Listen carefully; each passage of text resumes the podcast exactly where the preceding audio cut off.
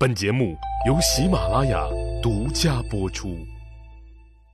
上集说到，说大秦帝国灭了楚国，楚国的大将军项燕战死沙场，九岁的孙子项羽跟随叔父项梁，为躲避秦军的追杀，四处逃亡。由于萧何的暗中帮助啊，刘邦被新的主子大秦集团任命为沛县下属的泗水亭亭长，成了大秦集团下辖的一个村干部。咱们一起来闭上眼睛，恶补一下当时的场景。画面一：今年三十六岁，含着金钥匙出生的秦王嬴政，看着桌子上铺开的一个巨大的地图，用红笔在楚国的位置上打了一个大大的八叉。是的，摆在他面前的这张巨大的地图上，现在已经有四个大大的红色八叉了。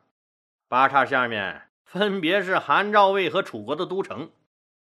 嬴政又在地图上把写有燕和齐的地方画了大大的一个红圈眼神是那样的刚毅而果断。画面二，当年九岁含着银钥匙出生的项羽，这个出生于名将世家、从小在军营里长大的孩子，正随着叔父项梁背井离乡，过着朝不保夕的逃亡生活。他对大秦帝国的仇恨与日俱增。画面三，当年三十三岁，叼着一根草就出生的刘邦，在混混这个岗位上勤勤恳恳、任劳任怨，一干就是三十多年，也在谋求转型。楚国被灭亡的第二年呀，在萧何的暗中帮助下，终于如愿以偿，当上了大秦帝国沛县下属的泗水亭亭长。画面四。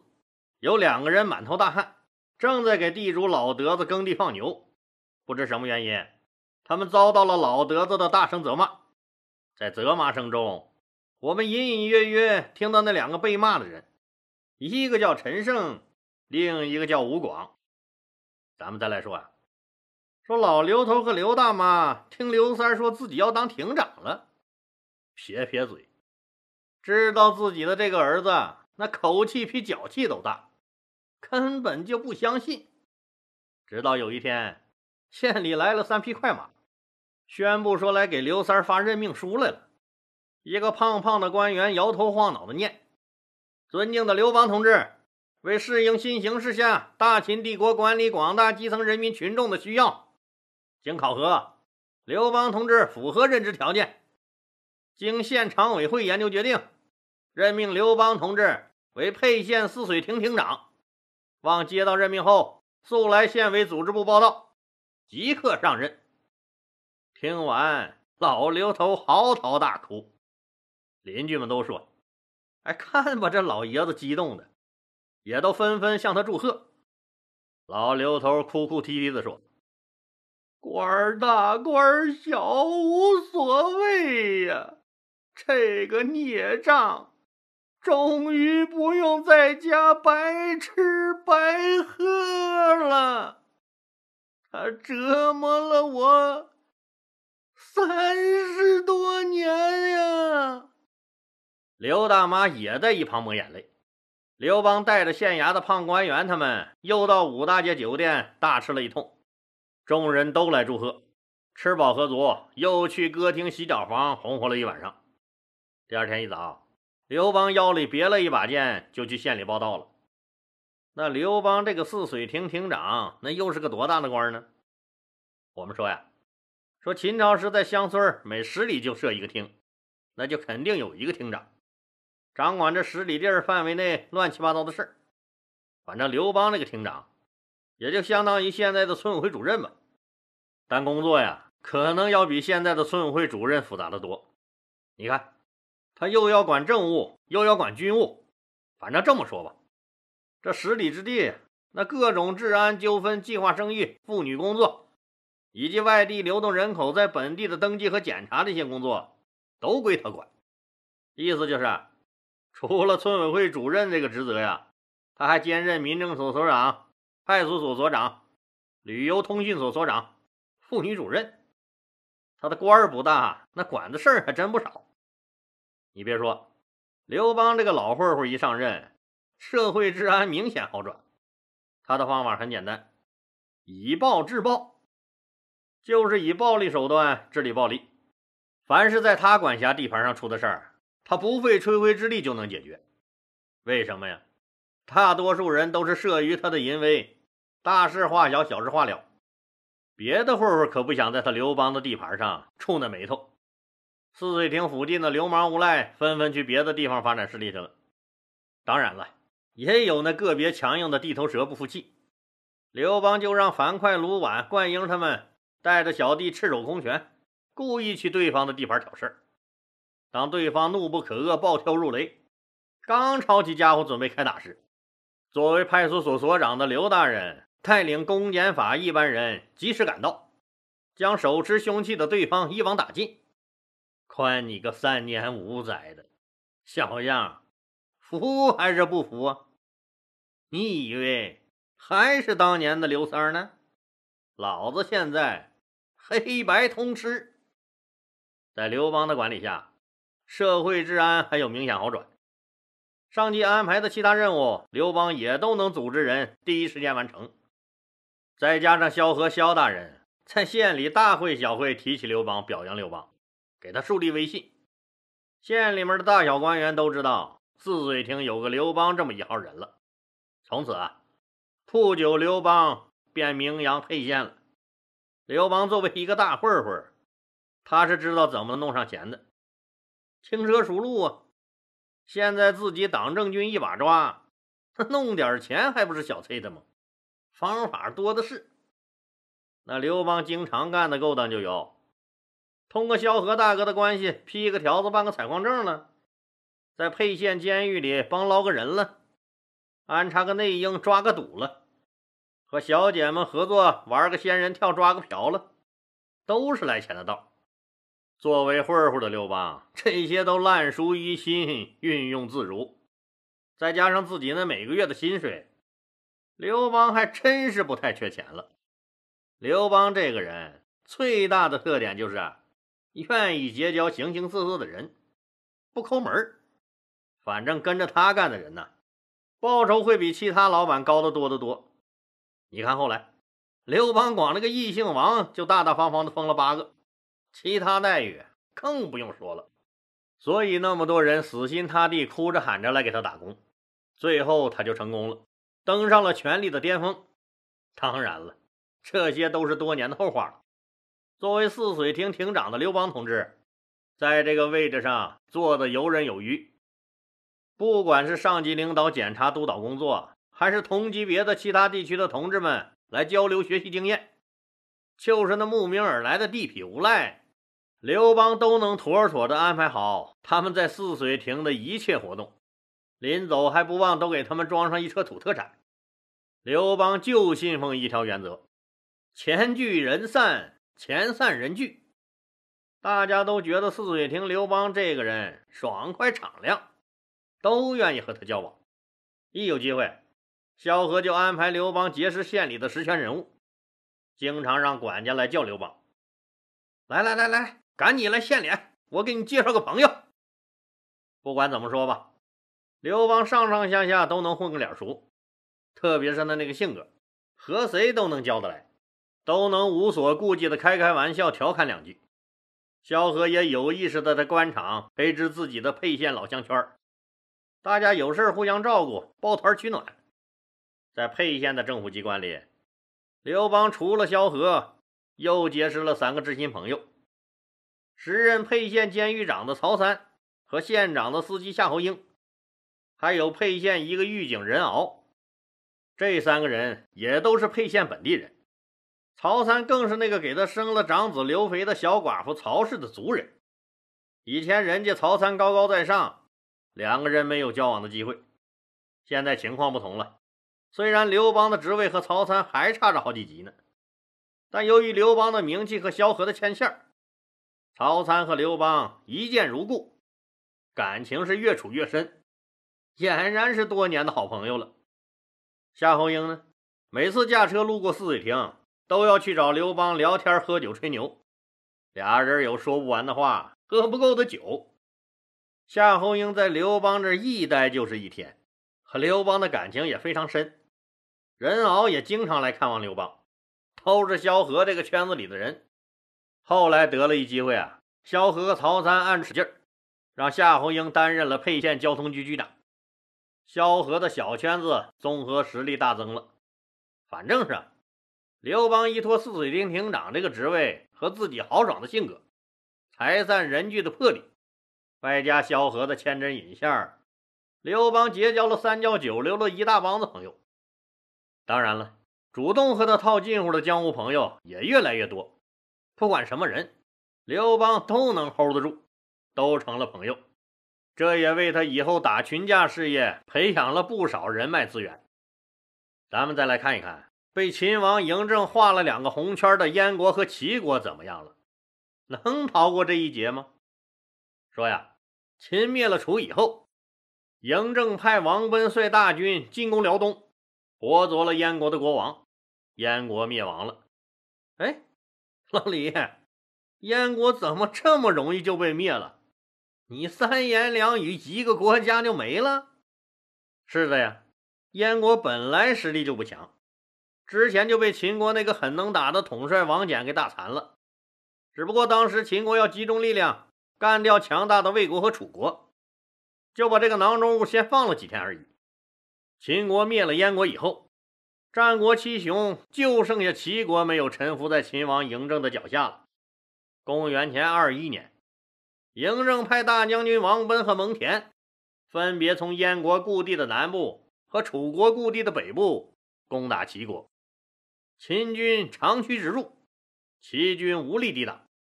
齐王见大势已去，那赶紧出来投降，争取宽大处理。秦王嬴政看见投降的齐王就好笑。你是最后一个臣服于我的，挺能坚持啊！看样你是身体不错。哎，我觉得像你们身体这么好的人，那是不是不用吃饭也能活呀？就把齐王建赶到了松树林子里囚禁起来了，吃了几天树皮，被活活饿死了。彪悍的嬴政领导的大秦帝国，从公元前二三零年灭韩开始。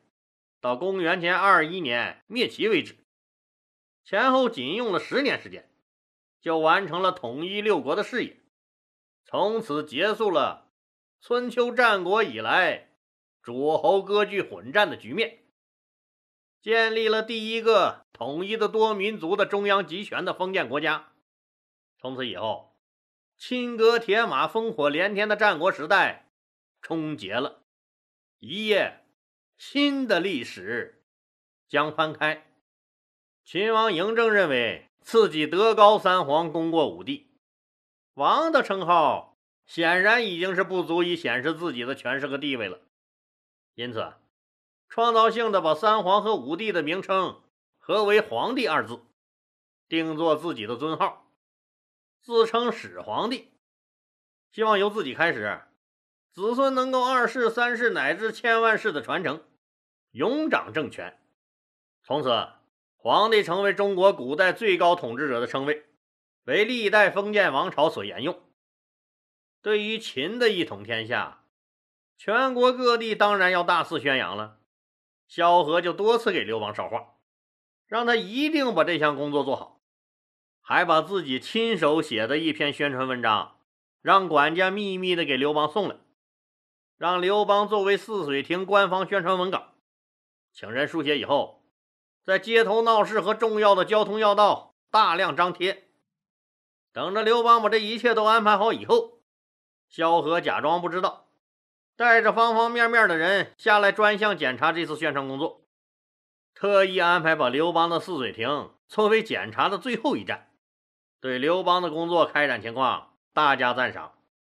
并在泗水亭召开了现场工作会，号召全县官僚向刘邦同志学习，开展比学赶帮超活动。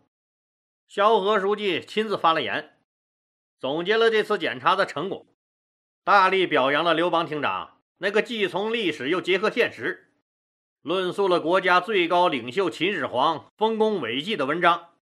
这篇文章结合大量的实例，明确认为。我们的老大秦始皇德高三皇，功盖五帝，贡献卓越，前无古人后无来者。萧何书记也鞭挞了那种只会写什么“加油，皇帝，我看好你哟，皇帝”和“厉害了，我的皇帝”这种假大空糊弄事儿的宣传标语。记者们悉数到场，全县媒体大肆宣扬。刘邦在官僚中的威信又提高了不少。萧何呢，还经常给刘邦带来一些他精挑细选的书籍让刘邦看。你想，刘邦这么个混混，那除了喝酒泡妞，干别的还真提不起多少兴趣来。有一次和萧何喝酒，刘邦就说了：“大哥，以后别给我拿那什么书了。”没文化，我不照样喝酒泡妞吗？萧何笑了，来来来，今天咱俩就说道说道，就说你那喝酒泡妞，没文化也不行。大哥，咋就不行了？你看我这酒没少喝，妞儿没少泡啊。哎，我问你，比如说啊，你最喜欢的妞要离开你而去，你要是有文化。这时候抓着他的手，盯着他的眼睛，深情地说上这么一句：“人生若只如初见，何事秋风悲画扇？等闲变却故人心，却道故人心易变。”可能还没等你说完，二妞就抽抽搭搭、动情的决定留下来陪你了。而你这没文化的。就只会哭丧着脸说什么“蓝瘦小姑，蓝瘦小姑”。你想想，不甩你甩谁呀？小刘，你说没文化是不是太他妈可怕了？所以啊，给你拿的书你赶紧看，否则别说别的了。妞你都泡不好，反正通过萧何的说教，那刘邦也能经常的把萧何送过来的书认真的看一看，有时也动脑子思考思考。萧何也有意识的安排刘邦出去见见世面。一天，萧何让人来找刘邦，说有一个上京城出差的机会，问刘邦想不想去？想不想去？公款旅游，吃好喝好的，我咋不想去？我当然想去了，萧何就安排了刘邦去京城出差，实际上就是送个文书。这就是萧何想让刘邦出去转转，顺便更加了解一下官场。你看，萧何是不是一个大伯乐？自从他知道刘邦未来是一个贵不可言的人，就一直在有意识的培养他。刘邦的这趟京城之行，彻底改变了他的命运。哎。这倒也不是说刘邦得到了秦王嬴政或者某位高官重臣的青睐，要提拔他连升三级什么的。实际上，他连嬴政的影子都没见着，他的级别根本是不可能见着嬴政的，更别说是提拔他当官了。但这次的经历比升官还更为重要。从此以后，刘邦有了远大的理想。所谓理想，就是奋斗目标啊。比如王健林先生说的“一个亿的人生小目标”，流氓时代的刘邦，他的理想就是每天有酒有肉，再多泡两个妞就知足了。而现在的刘邦，他的理想已经发生了质的改变。这个理想的改变，是因为他遇到了一件事儿，一件改变了他、让他回忆一生的事儿。当时秦朝的首都在咸阳。刘邦马不停蹄地赶到咸阳城后，把文书递上去，就跑去逛街了。首都咸阳的巍峨雄伟的皇宫、高大的城墙、宽阔的马路、青楼上的搔首弄姿、一脸一身风尘味的小浪蹄子们，都让刘邦唏嘘不已。正漫无目的的闲逛呢，突然，前面不远处鼓声震天。一问才知道，居然遇上秦王嬴政出巡了。在威武声中，众人迅速的站成两排，无论男女老少，都齐刷刷的看着缓缓而来的一队人马。首先映入刘邦眼中的是一面迎风飘展的帝王大旗，后面是一群训练有素的仪仗队。此时，仪仗队鼓乐齐鸣，仪仗队后面是一队雄赳赳、气昂昂的护卫队，再后面才是秦始皇乘坐的那辆豪华的、令人窒息的黄金马车。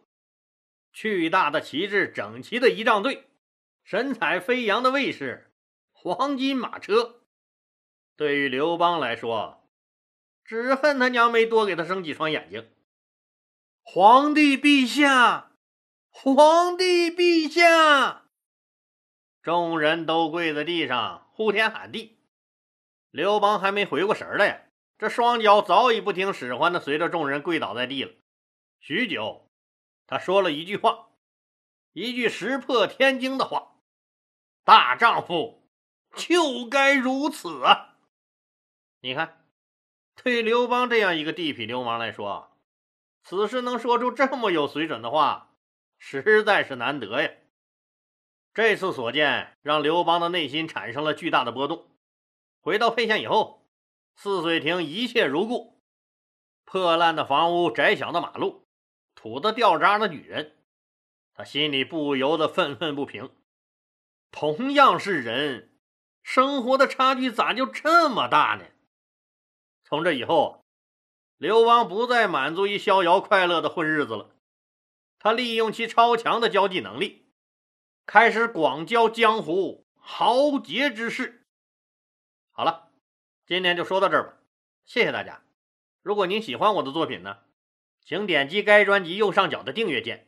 喜马拉雅对本专辑提供免费的订阅服务，订阅以后，节目有更新就自动显示在节目列表中了。方便您的收听，更欢迎老铁们打赏、点赞、评论、转发和分享，谢谢。